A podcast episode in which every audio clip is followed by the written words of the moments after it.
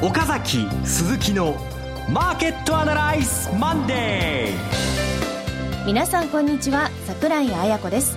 岡崎鈴木のマーケットアナライズマンデーをお送りします。パーソナリティは金融ストラテジストの岡崎亮介さん。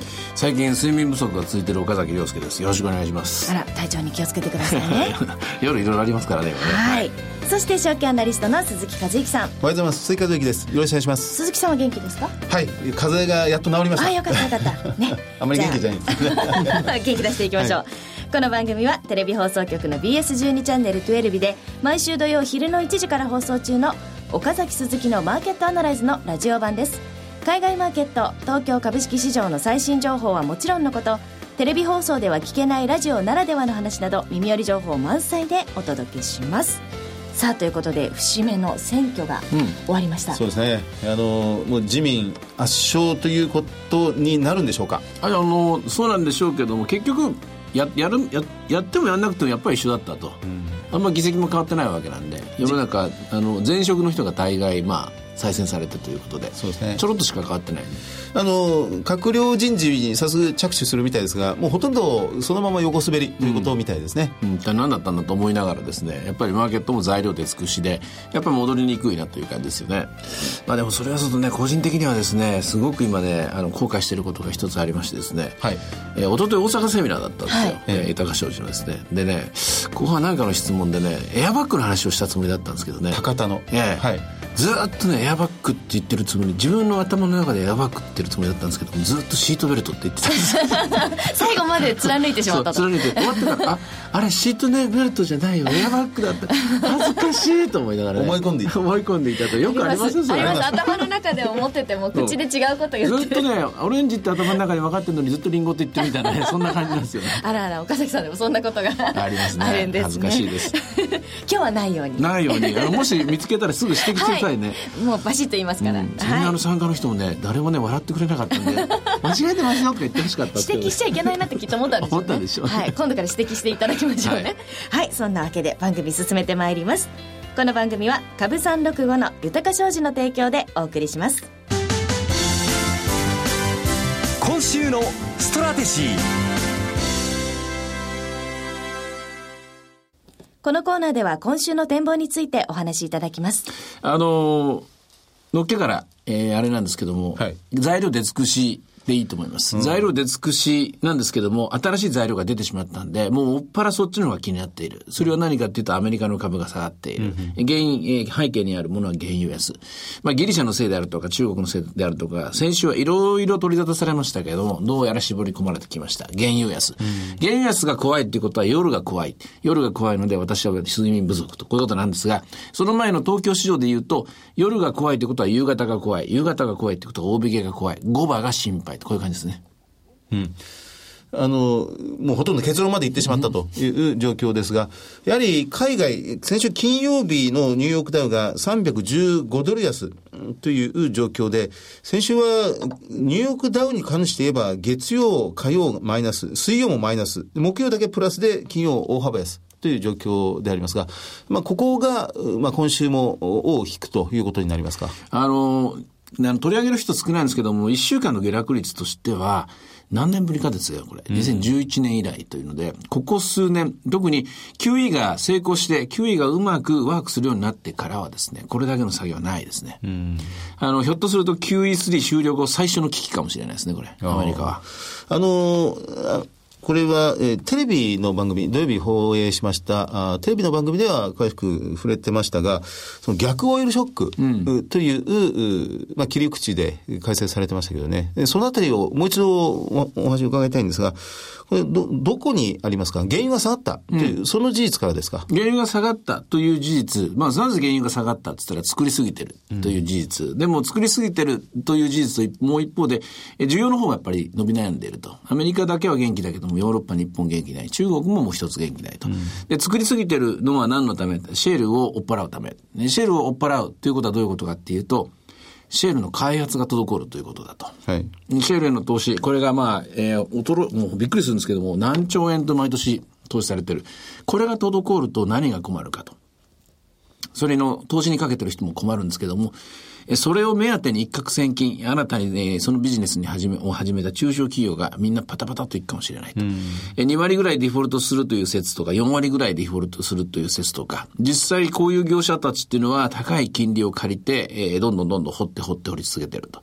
で、その、えー、高い金利を借りる手段として債券を発行してる。格付けは B とか WB とか。で、この格付け WB とか B の債券が集まってでできているのがハイイールド債。このハイイールド債の指標となるのがハイイールド ETF。ブラックロック出しましたけどね。あれがまたまたどんどん安値を切り下げてると。日経新聞もなんかテレビ番組を見てたのか、そそっくりそのまま日曜日書いてましたけど。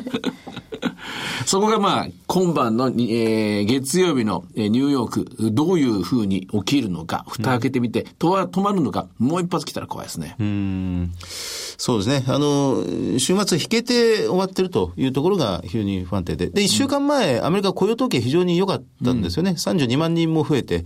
で、先週は、先週の今日、まあ、東京市場も月曜日から日経平均は1万8000円、7年4ヶ月ぶりに乗せたというところがスタートしたんですが、まあ、結局終わってみれば、先週は東京市場に関しては、寄り付き天井、寄り点だったという形になってしまいましたね。うん、3%以上の下落でしたよね、1週間でね。はいで、雇用統計っていうのは、あの、前の、えー、ビデオの、ビデオオンデマンドのね、あの、セミナーの中の第1回目がそうだったと思うんですけどもね、はい、とにかく、雇用統計から始まるんだという、雇用統計が終わりであって、雇用統計それで何かを言ってるんじゃなくて、その次の週から、その、明けた月曜日からマーケットが始まるというところなんで、そういう意味では、えー、ここから次の雇用統計、つまり1月の第1週までアメリカっていうのはちょっとした試練に向かいつつあるというところですね。あのそして今日、東京市場は先週金曜日のニューヨーク安というものを受けて、えー、前場で日経平均227円安という動きになってまいりました。うん、えー、まあ、それに対して、マザーズは若干プラス。そうそうそうそう。これは心強い。えー、3ポイントちょっとプラスという、ジャザックはマイナスです。で、日経ボラティリティインデックス、うん、まあ、日本版恐怖指数とでも言うんでしょうか。これが、えー、マイナスの2.2ポイント。うん、パーセンテージで言うと7.6%ぐらい下がってます。うん、これが下がってる。株価下落のボラティリティインデックスが下がってる。うん、これはどういう現象なんでしょうか？これはですね、まず戻りが知れていると読んでるのが一つ。17,500円とか18,000円。せいぜい、えー、この間の18,000円を超えることがないだろう。だからコールオプションを売っておこう。これがまず一つ目の結論。もう一つは、下値の方もそんなに深くはないだろう。自民が圧勝したんだから。景気が悪化するのが続くようであれば、補正を組むだろうと。で、強い政党ができたんだから、強いあの政権政党があの維持されたんだから、日本経済が底割れすることはない、アベノミクスが続くだろう。で、え QE、日本版の QQE3、QQE4、QQE5 とあるかもしれないと。この辺の期待があって、えー、そう、せいぜいまあ下がっても1万7千円、あるいは1万6750円、1万6500円、まああるかもしれませんけれども、そんなにえー、天地がひっくり返ることのようなようなことはないだろうということの表れがボラティリティの低下ですね。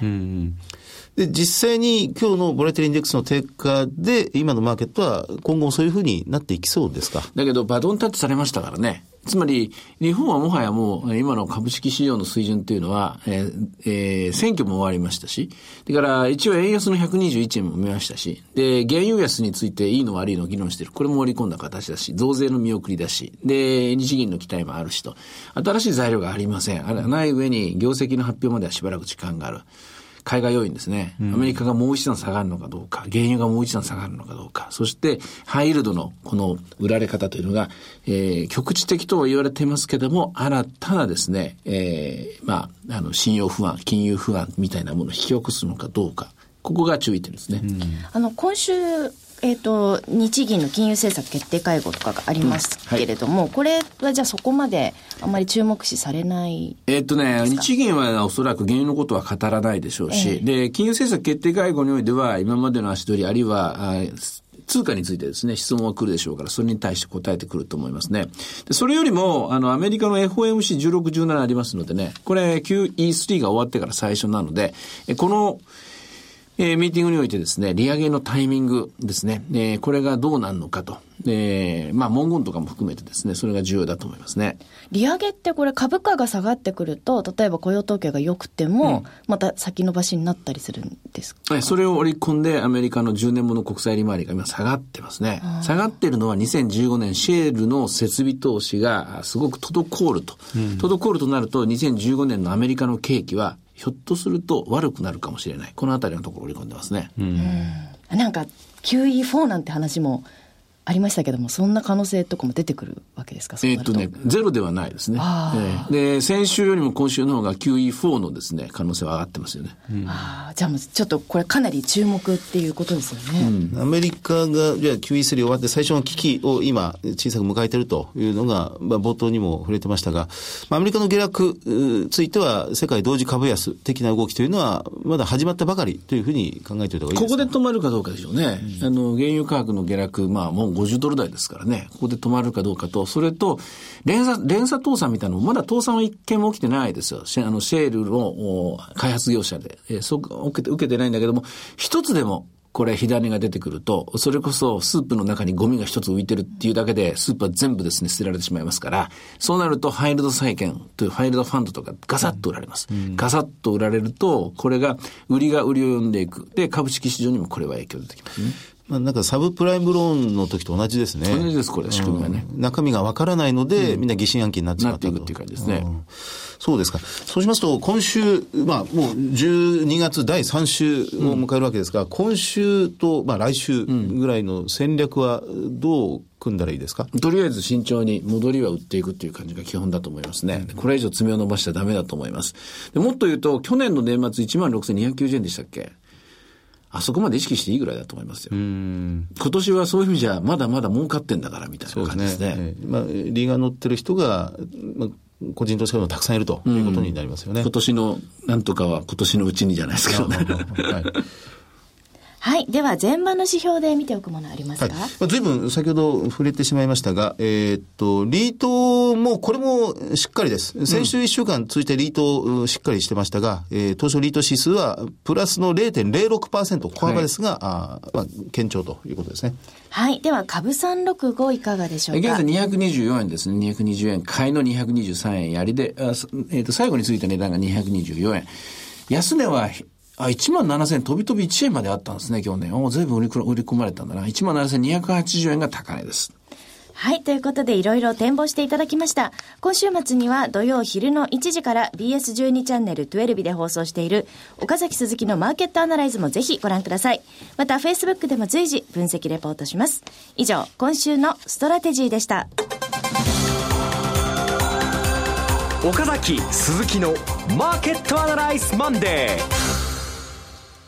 それではここで株三六五の豊か商事からセミナー情報です。岡崎さんがご登壇されるセミナー一つあります。大阪で豊か商事資産運用セミナー in 大阪が開催されます。日程は1月24日土曜日、12時30分会場、13時開演です。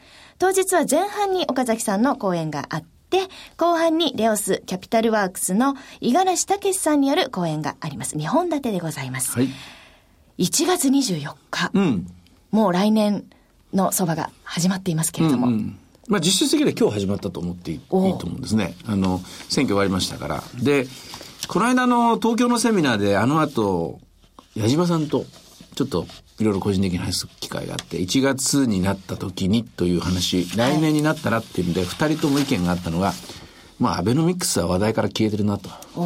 もうそんな時代じゃないと思うと。違うものになっていくと思うと。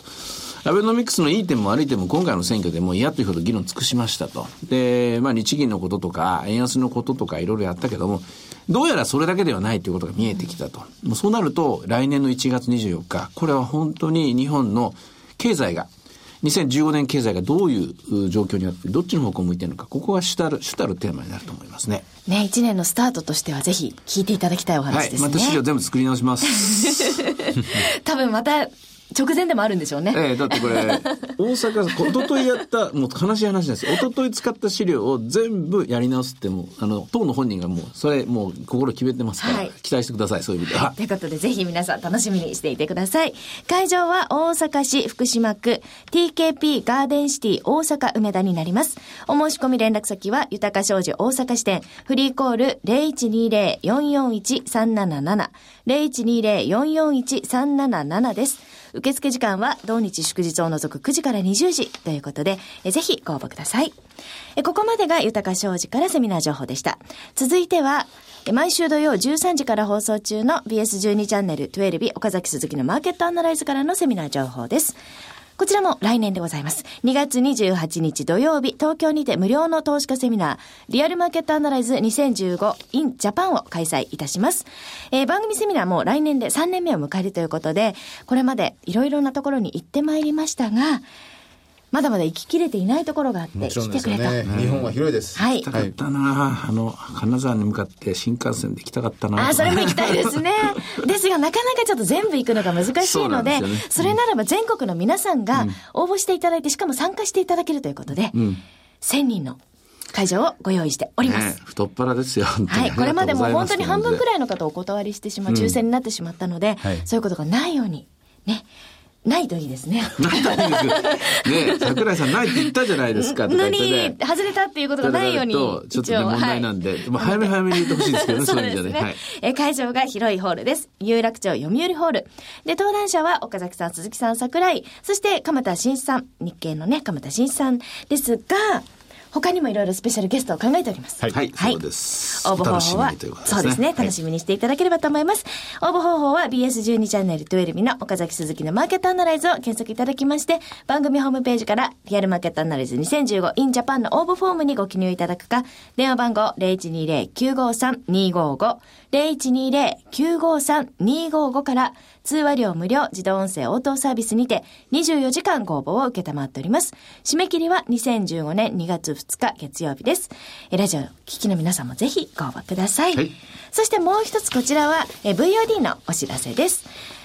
リアルマーケットアナライズプレミアムビデオオンデマンド配信中なんですが第5弾早速公開されました。そうそうえー、今朝、朝5時ぐらいに見てました、はい、私は。はい。なかなか面白かったです。面白かったですね。こんなこと喋ってたんだ、みたいな感じで。はい。はい。日常のありふれた言葉で語る経済学ということで、マーケットアナライズには珍しい図表とかですね。うん、一切なし。一切なしです、うん。はい。チャートもなしということで、うん、なんか3人でこう、井戸端会議的に経済学を語るというものになっております。なんか滑らない話みたいに、聞いてもらえると、まあ滑ってるんですけどね。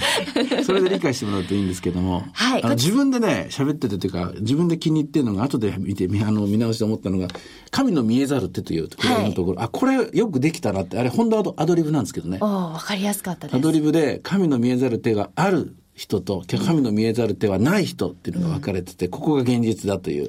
そうなんです。うん、いつまで経っても私の通り神は来ないっていうのが、やっぱり現実にはあると。だから、てんてんてんってやつなんです、ね、そうです、そこです。うん、ね、教科書でしか知らなかったことを、この分かりやすく噛み砕いてお話ししていただいて。経済学。学ですからね。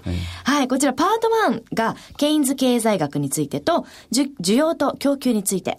それからパート2では信用についてと、なぜ政策がうまくいかないのかということで、私のおすすめは最後の最後の。ああ、あれね。あれです。鳥レンマの話かな。そうそうそうそう。そこ。うん。でもね、あの、通していってるのはやっぱり、これパート1とパート2、あの、二つ合わせてみると長くなっちゃうんだけど、ええ、一緒に見た方がいいですね。そうですね。うん、全部これを流れで見て、最後のその鳥レンマとは何ぞやというところで。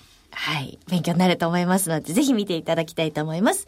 VOD セミナーの視聴方法ですが、BS12 チャンネル12岡崎鈴木のマーケットアナライズの番組ホームページにアクセスいただきまして、VOD セミナーというボタンをクリックしていただければ簡単に視聴ができます。あの、スマホなんかでもね、見られますので。スマホでも見れるんですか？はい。ぜひチェックしてください。え以上、セミナーのお知らせでした。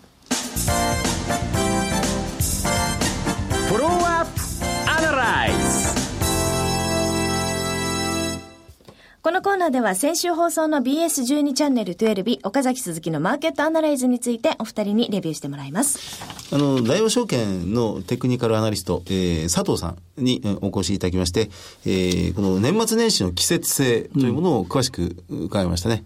うん、12月の最後っていうのは調子いいっていう話でしたよね。えー、当日の一新。うん、えー、本当にあるって話ですよね。はい。えー、12月はラスト5営業日で、うん、えー、過去20年間のうち18回まあ、上昇しているというお話でした。うん、ですから、今年も、大体この5営業日というと、22日からですね、じゃあ。はい。クリスマス休暇に差し掛かってしまって、うん、もう商いが閑散。で、ほとんどマーケットは動かない。で、手がかりもないってことに陥りやすい時期ではあるんですが、意外と意外、これが非常に相場の方は高いということになるんですね。22日っていうのは平日ですよね。はい。えー、月曜日です。月曜日ですね。我々来週、あ、顔合わせるんですよね。この番組です。えそうですよ、あります。えじゃあ今日からですということで。そうですね。なるほど、なるほど、なるほど。はいはい、ということになりますね。はい。で、29日もありますから、あ、29日はね。はい、どうなったかっていうのも。なんだとか言って。そうそうなんだとか言って。ちゃんとチェックできますね。29、30日もあります。30もありましたか ?30 あります。番組は29日。29日。はい。そして、あの、この12月月間としてでも、過去10年間で9勝1敗という年、特に2007年がマイナスで、それ以降は6年連続で12月は月間でもプラスだったということです。まあ、ただ、先ほどの冒頭の、まあ、今週来週の動きとなると、少し弱めの動きも考えうるということでしょうかね。うん、まず、アメリカというところにですね、あの、リスクが、えー、あそこから起きてますから、うん、ですから、ここではもう判別しづらいところがありますよね。うんまあ、開けてみなきゃわかんないですけどね。はい、そして、えー、来年、これはアメリカのアノマリーというんでしょうか、中間選挙の年の翌年、うんうん。はい、は大統領選挙の前年という年は、うんもうこれは全勝に近い、まあ、ほぼ全勝であると、民主党政権になろうが、共和党政権になろうが、うんまあ、4年間の任期のうちの3年目、えー、来年なんですけどね、それは非常にアメリカは好調であるということなんですが。ということは、アメリカ、年末下がっといた方がいいわけだ。スタート代が低くなりますからね。ね楽なるわけだ。そういうところでスタートして、来年は非常に良くなるということみたいですね。6か月間の、6か月通して測った場合、特に10月と12月、この2か月間はもう100%、うん。うん。まあ、中間選挙の年は強いということみたいですね。しかもこのアメリカのアノマリって1940年代からですよね。43年、42年でしたっけ、うん、かなり過去からのアノマリだから、そうです。ちょっと信憑性がある気がしますよね。しかも今度はアメリカというか日本に関して言えば、その佐藤さんの見立てでは、日本は1月は特にジャスダックを中心として中小型株が強いということも指摘されてましたね。あの、IPO が今月、まあ、今週も非常にこの盛んなんですが、まあ、それの打ち返しで、年明け1月2月というのは、意外とこの IPO が薄まったりなんかしますんで、件数なくなりますんで、まあ、それの分、小型株、ジャスタック、小型株が動きやすくなるということなんでしょうか。なるほど、なるほど。はい。うん、このあたりですね、12月、非常にこの、日本は年度代わりっていうのは3月から4月にかけて起こるんですが、うん、アメリカでは12月で年間の決算が占められたり、ファンドもここで運用が終わったりしますから、はい、まあ、それの、もう違うう動きが年明け以降出てくるということなんでしょうかね。うんうん、でもこれどっちのアノマリーが強く出るかっていうのとかもあるわけなんですか？アメリカ。が強いとか、日本のかとか。まあでもやっぱりアメリカに引っ張られていく感じなんですっていう傾向が強いんじゃないですか？アメリカが日本株に影響を及ぼすことはありますけども、日本株がアメリカ株に影響を及ぼすことはないので、ですから、アノマリーの強さで言えば、大アノマリーがアメリカにあって、中アノマリーが日本にあるぐらいのところでいいんじゃないですか、ね、そういう見方見方でいいと思いますね。ただもちろん経済っていうのは生き物なので、その都度その都度のファンダメンタルズを見ながら見ていくことには変わりはないですね。そうね。あの、アメリカのミューチャルファンド、あるいは年金基金などが分配金を落とす。その分配金が新しい投資先を求めて再投資される。それが日本株を押し上げるという理屈でしたね。はい。岡崎鈴木のマーケットアナライズマンデー、そろそろお別れの時間です。ここまでのお話は？岡崎亮介と鈴木和之とそして櫻井彩子でお送りしましたそれでは今日はこの辺で失礼いたしますさようならこの番組は株三六五の豊か商事の提供でお送りしました。